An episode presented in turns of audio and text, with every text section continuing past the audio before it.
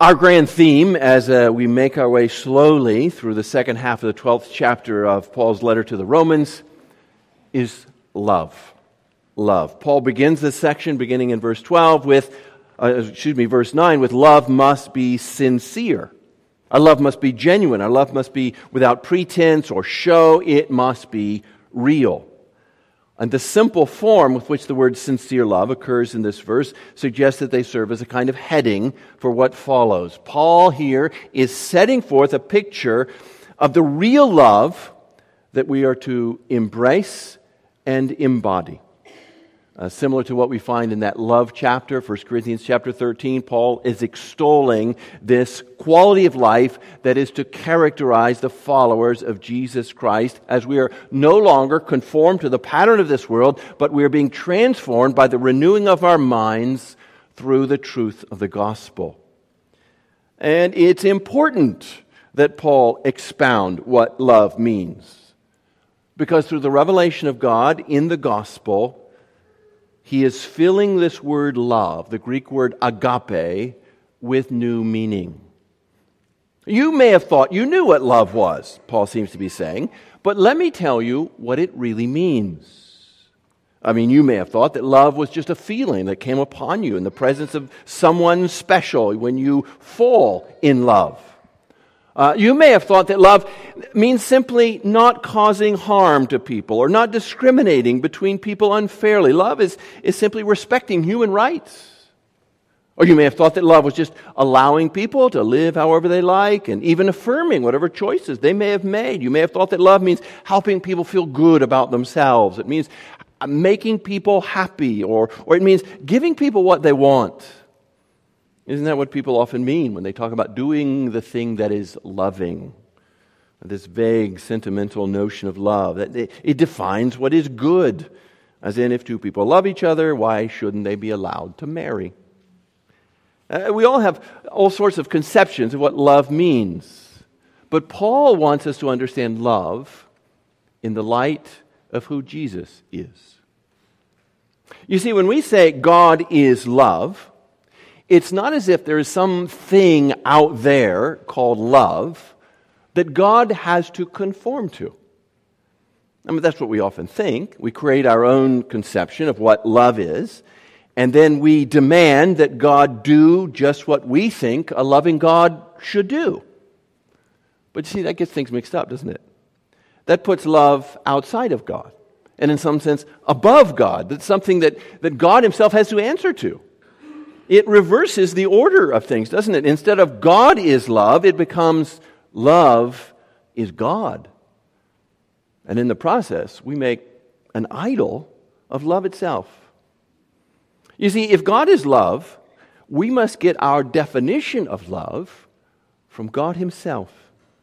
Love is what God is. Love is not just one part of God, one attribute of God. No, God has no parts. God is love all the way through. And so his holiness is an expression of his love. His mercy is an expression of his love. God's will, with all its moral demands upon us, is an expression of his love. And God's justice and even God's judgment. These are expressions of God's love too. So we can't con- uh, create this conception of love and then apply that to God. No, we must look to God to show us what God looks like and what God, uh, love means. And, and the meaning of love is discovered and it is defined by who God is and what God does. And so God must reveal himself if we're to understand what love really means. And he has done just that. He has done it supremely through the sending of his Son. God so loved the world that he gave us his one and only Son. And Jesus, as nowhere else, in his life, his death, his resurrection, Jesus shows us what real love is. Real love, sincere love, the love that flows from God himself. Jesus shows us what authentic love looks like. As I have loved you, Jesus said, so you must love one another. And Paul writes in Ephesians 5 follow God's example. Be imitators of God, he says, as dearly loved children, and walk in the way of love, just as Christ loved us and gave himself up for us as a fragrant offering and sacrifice to God. Do you see that? The love of God is revealed in the love of Christ, who gave his life as an offering for us. Uh, John, in his first letter, sums this up well. This is how we know what love is. Jesus Christ laid down his life for us, and we ought to lay down our lives for our brothers and sisters. And so, in our passage, you see, Paul wants us to reflect on this Jesus defined love. And in our exposition of Romans 12, we've seen some ways that Paul spells this out. You see, if our love is to reflect who God is, if it's to be modeled on the love revealed to us in the gospel of Jesus Christ, then our love must be sincere. It must be without pretense or show, flowing from the heart. But there's nothing fake or false about God's love. If our love is to reflect who God is, if it's to be modeled on the love revealed in the gospel of Jesus Christ, our love must be morally discerning, hating what is evil, clinging to what is good, for that's what God does. The cross of Christ reveals both the mercy and the wrath of the God who is love. And so, if our love is to reflect who God is, if it's to be modeled on the love revealed in the gospel of Jesus Christ, our love must be filled with family affection. We are to be devoted to one another in brotherly love. Our Christian fellowship is, be, is to be characterized by fraternal and paternal love. We are to treat one another as loving members of a family, for the gospel creates a new community, a new family of God. If our love is to reflect who God is, if it's to be modeled on the love revealed in the gospel of Jesus Christ, our love must be quick to bestow honor Honor one another above yourselves, Paul says. Or isn't that the kind of love that Jesus showed toward us? Isn't that the kind of love that God has shown us in sending His Son into the world? God honors us with the gift of eternal life. He honors us when He adopts us as His own children. We're to uh, show that same love to others. And if our love is to reflect who God is, and if it's to be modeled in the love revealed in the gospel of Jesus Christ, our love must be passionate. Romans 12:11 Never be lacking in zeal, but keep your spiritual fervor serving the Lord, for the love of Christ is nothing if not fervent and passionate toward us. Here, uh, Paul is, is saying what we just sang in that song, isn't it? May the saving love of Christ be the measure of our lives. And so we get to our passage this morning in verse 12, which declares that our love must be prayerfully patient in hope. Uh, Romans chapter 12, verse 12, you'll see it printed here on your uh, outline. Uh, you might want to get this out just for a moment. I want you to look at it. I want you to look at this verse. Be joyful in hope, patient in affliction, faithful in prayer. Uh, I, I want us to learn this by heart here this morning, right now. Shall we do this? I want us to say it together. Be joyful in hope, patient in affliction, faithful in prayer. Joyful in hope, patient in affliction, faithful in prayer. Let's say it without looking this time. Are you ready? Be joyful in hope, patient in affliction, faithful in prayer. It's a great verse. I urge you to hide it in your heart. But here's the question now, what does this verse have to do with love? Just this. As Paul asserts in 1 Corinthians 15, real love, the love that reflects God's love, the love of the gospel, that love perseveres. It endures. But a superficial love, a human love, the kind of love that we often experience in day to day experience, no, that easily fades away. It fades away because it's based on my feelings, or my circumstances or the qualities I find attractive in the person I love. And all those are fickle, all those can change. And our love can easily change with them. I think of something I read this week of, of I think of wives who marry believing their husbands will change, and husbands who marry believing their wives won't change. Uh, that combination doesn't make for a love that lasts. But you see, Jesus explicitly warns us of the danger of a fading love.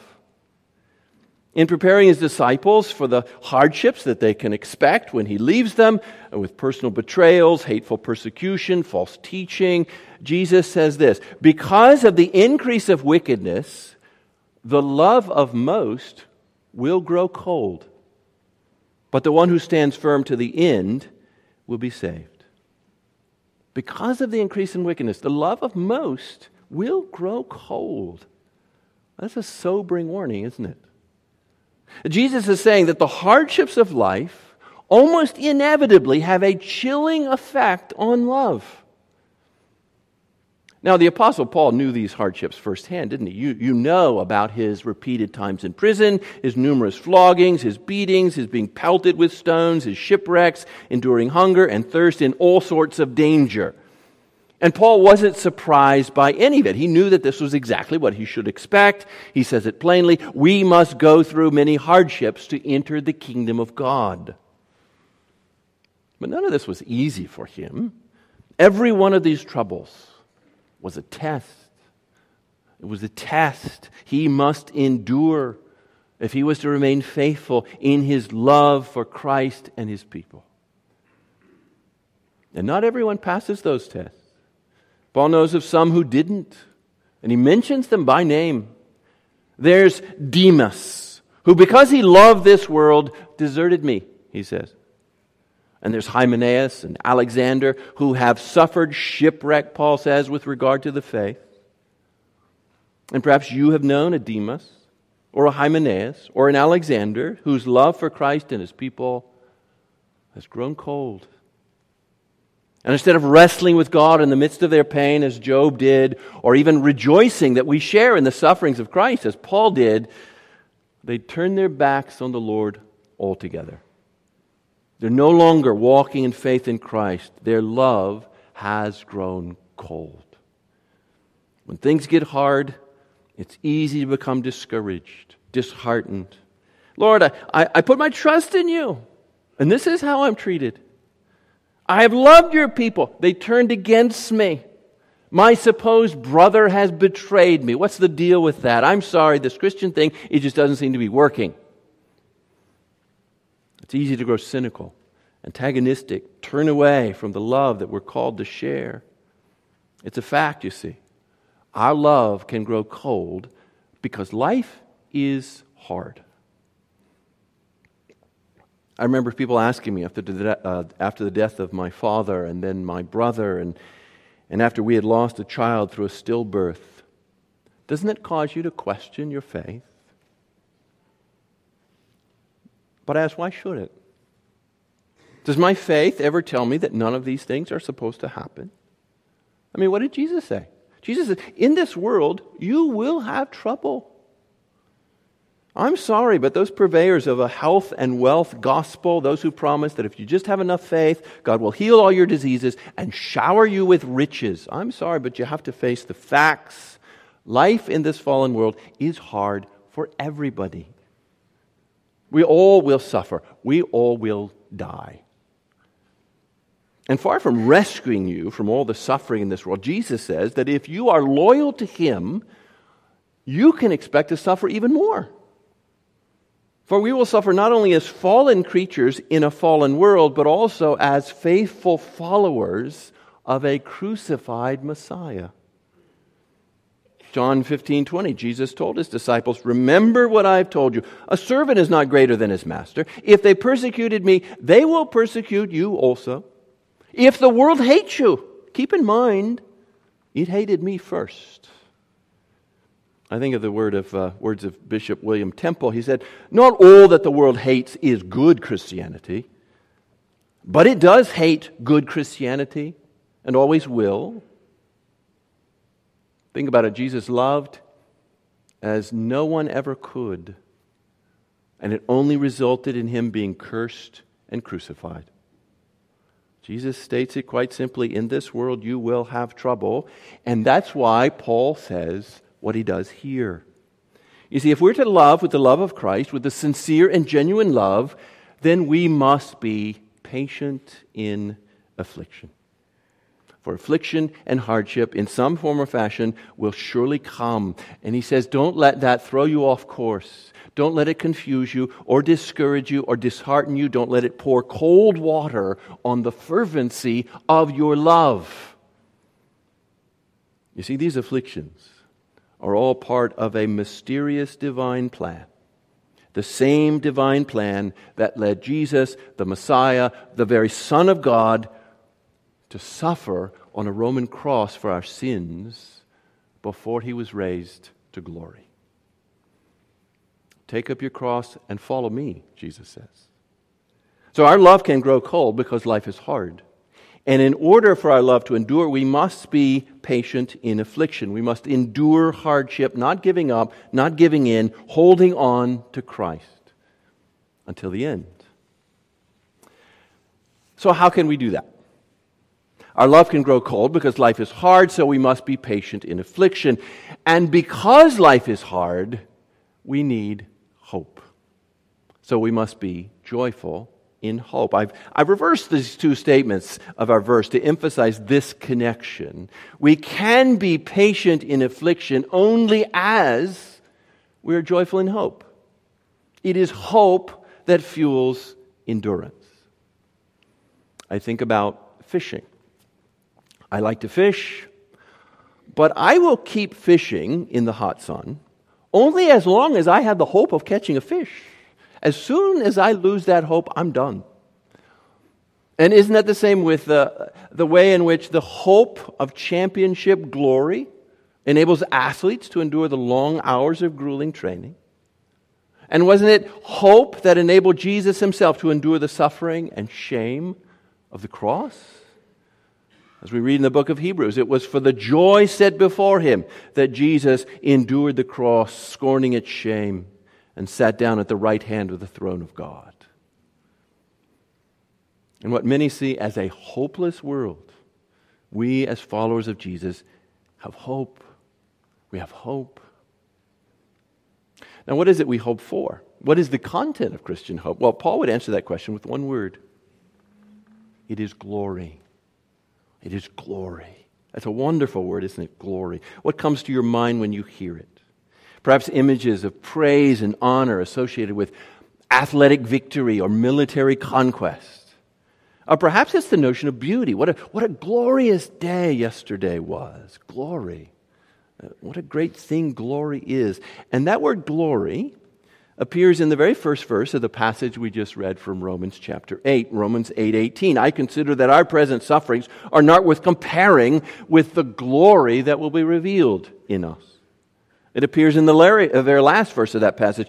Uh, those God justified, he also glorified. And it was that word that introduced the theme of that passage back in uh, uh verse 17 of chapter 8. Now, if we are children, then we are heirs, heirs of God, and co heirs with Christ, if indeed we share in his sufferings, in order that we may also share in his glory. Glory. Paul is using this word glory here to, to summarize and somehow to capture the totality of the riches of the goodness of God that he will one day bestow upon his beloved children. Glory. That is the inheritance that we will all share. And the, and the key to understanding what it means, I think, is found in this little expression that we are co heirs with Christ this blessed inheritance, the riches of God's good to us, goodness to us, will take the same form as that which He bestowed upon Jesus Christ. We will share in the very glory which God the Father gave to His own Son. And it will not simply be revealed to us, but in us, actually transforming who we are. Paul speaks of that in Philippians 3. He talks about waiting the coming of Christ, who, by the power that enables him to bring everything under his control, will transform our lowly bodies so that it will be like his glorious body. Or 1 John 3 2. Dear friends, we are now children of God, and it has not yet been made known what we will be. But we know that when Christ appears, we shall be like him, for we shall see him as he is. We are co heirs with Christ, to destined to share in his glory. We will share in his victory. We will even share in his rule in this new creation. And what is the glory of Christ risen from the dead, now in the presence of God the Father? What is, what is his glory? But a share in the very glory of God, a, a share in God's own life and love. That's the destiny of the children of God to share in the glory of their Father in heaven, to know Him, to love Him, to share in His glorious life. That's the hope that is ours. God's purpose for us, as He says in verse 29, is to conform us to the likeness of His Son so that we will be in a position to share in His glory. This is the story of the whole Bible, isn't it? I mean, in the beginning, God created Adam as his image and likeness in the world, but through disobedience and sin, that image became tarnished. The glory was lost. And so Paul writes, All have sinned and now lack the glory of God. But God sent his Son into the world to rescue us from Adam's curse, to restore that tarnished image. Jesus himself is the very image of God, man as he was meant to be, man created to glorify God, man uh, created to share in God's own glory. And by faith, we too can share in that glory. We become all that we were originally created to be and more as we're joined to Christ. This is the content of Christian hope. And this is the hope that enables us to keep on loving in a world that might hate us. Now, the question is do we have any good reasons for believing anything so marvelous as this? That we will share in the glory of Christ? Well, not all hopes are well grounded, that's true. I like Samuel Johnson's famous remark on being told that a gentleman who had been very unhappy in marriage married again immediately after his wife died. That, sir, is a triumph of hope over experience. Not all hopes are well grounded, you see. But our hope is grounded in the historical reality of the resurrection of Jesus Christ from the grave. Our future hope is grounded in a past reality. And so, if you're joined to Christ by faith, you will share in his glory. Friends, I ask you, do you have that hope? Do you have that hope? It's there for us in the gospel. As we put our trust in Christ, we look at that glorious resurrection and say, that can be ours. As we put our faith in Him, recognizing that He died for our sin, and He comes now to give us new life. This is our hope, and this future hope, Paul tells us, should be a present joy. Be joyful in hope. And why not? If you have that hope, that hope that comes through Jesus, you now have an inheritance that can never perish, spoil, or fade, kept in heaven for you. You see what this hope means? It means that God has set his love upon you. He's adopted you into his family as his own child so that you may be an heir of his glorious riches. You are now a co heir with Christ, a child of the king, which makes you a prince or a princess. That's who you are. That's who you are, regardless of what anyone may say about you in this world. You may not get much respect. In fact, some may, people may treat you with contempt and ridicule.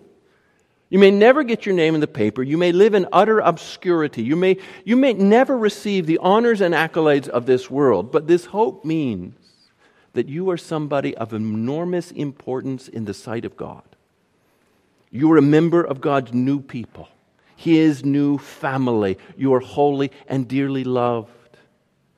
And not only that, you know that you, where you're headed in life, your, your life has a goal, it has a purpose as you seek to live in a way worthy of this royal position to which you've been called. And your Father, even now, is putting you through training and preparation for your ascent to his royal throne. Now, that's what they do with the royal family in England, isn't it? Prince William, Prince Harry, they had to attend school.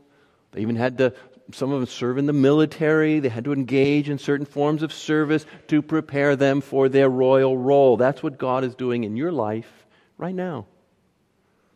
And that's what Paul talks about when he says that God is working all things for your good.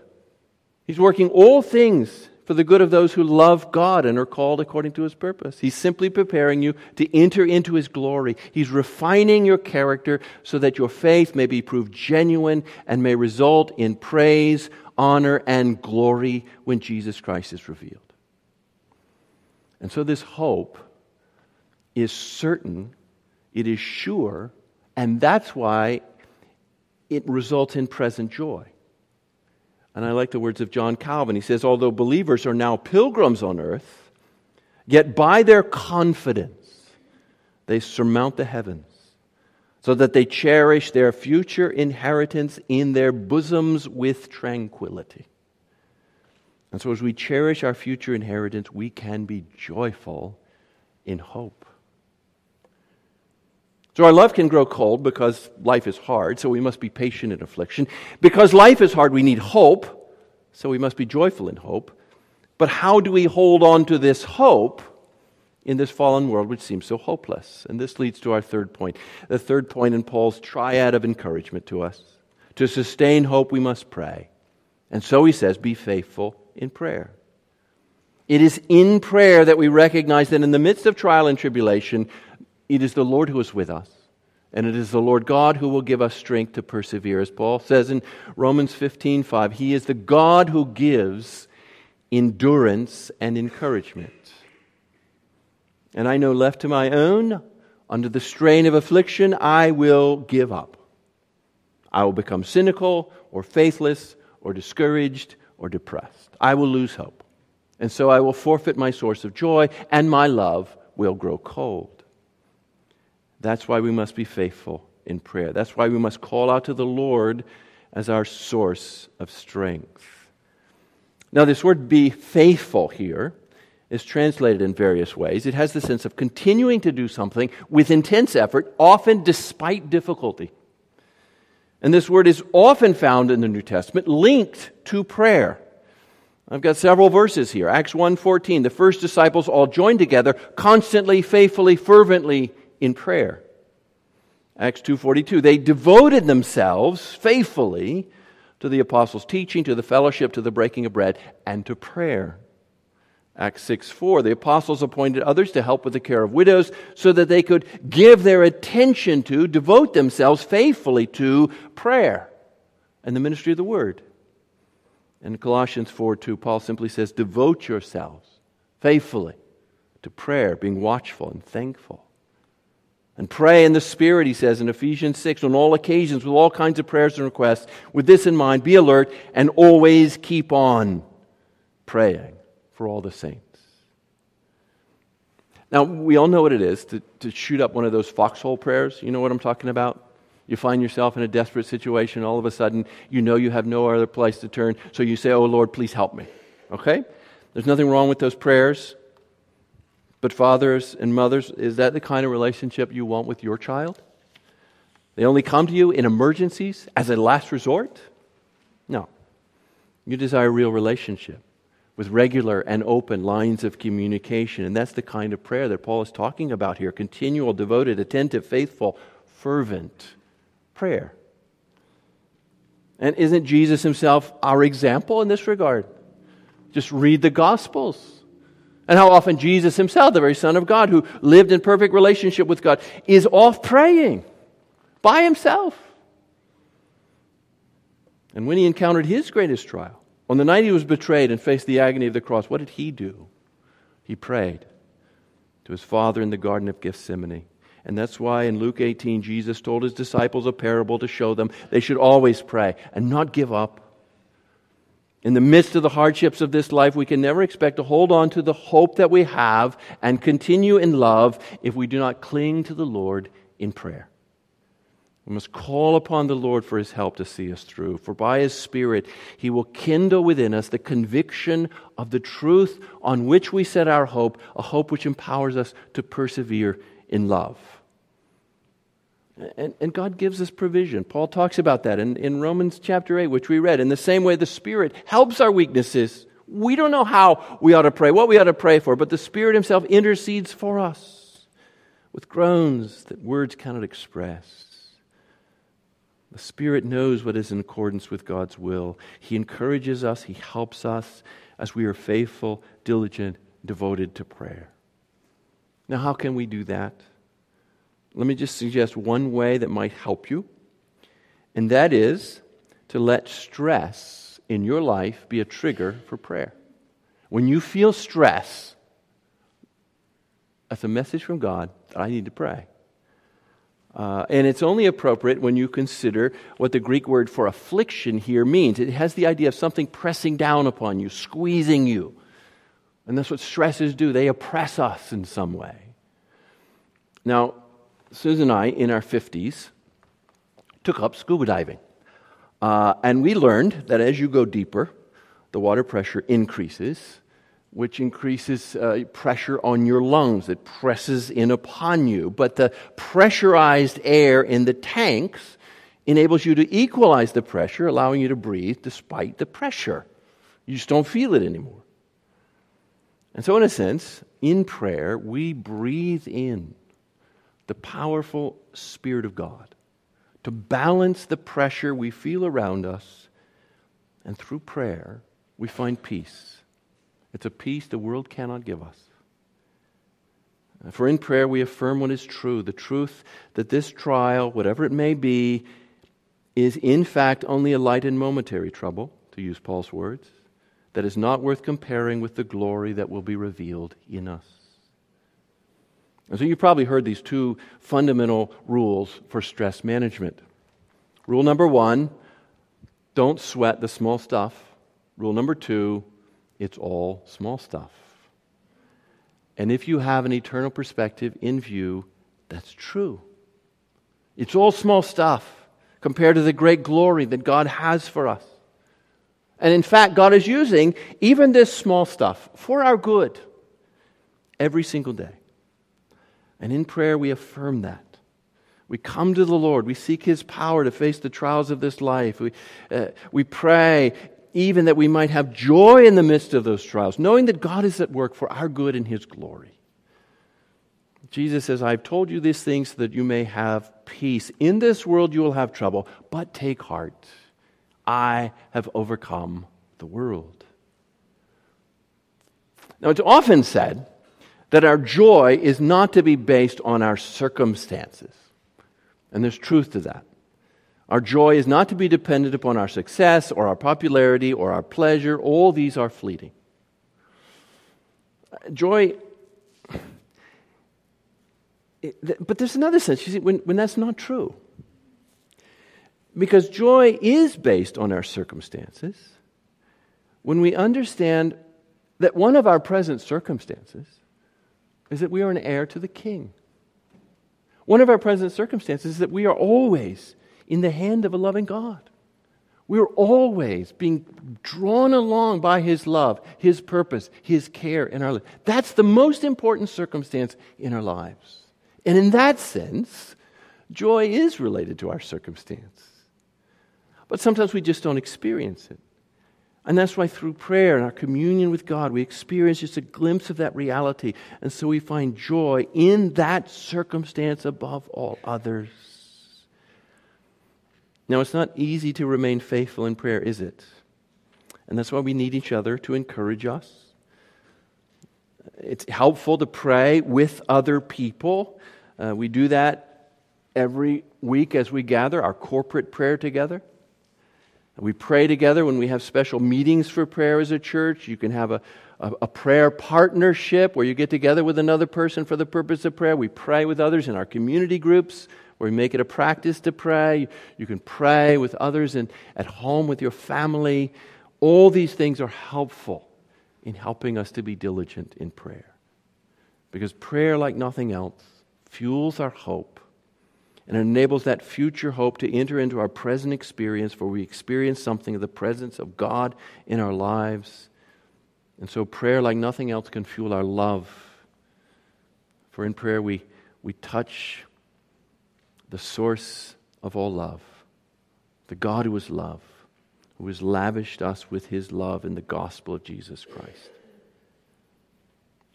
The story is told of uh, the missionary, Adoniram Judson, when uh, he was at work in Burma, and all his work was destroyed. His printing presses were smashed, his converts killed or scattered, and he himself was put in a filthy dungeon. And his captors taunted him, asking, What are your prospects now? Judson answered, They are as bright as the promises of God. Our prospects are always as bright as the promises of God. That is our hope. A joyous hope that can help us be patient in affliction, but which can only be sustained as we are faithful in prayer.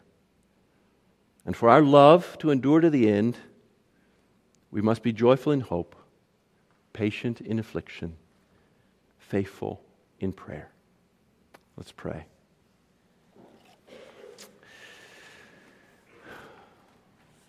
O oh Lord, our prayer is that the saving love of Christ may be the measure of our lives. May it be so. Stir up within us a holy love. And we pray that you would work so that we might persevere in love and faith before you. May we not be those whose love grows cold. May we encourage one another. Until that day, this is our prayer. In Jesus' name, amen. Amen.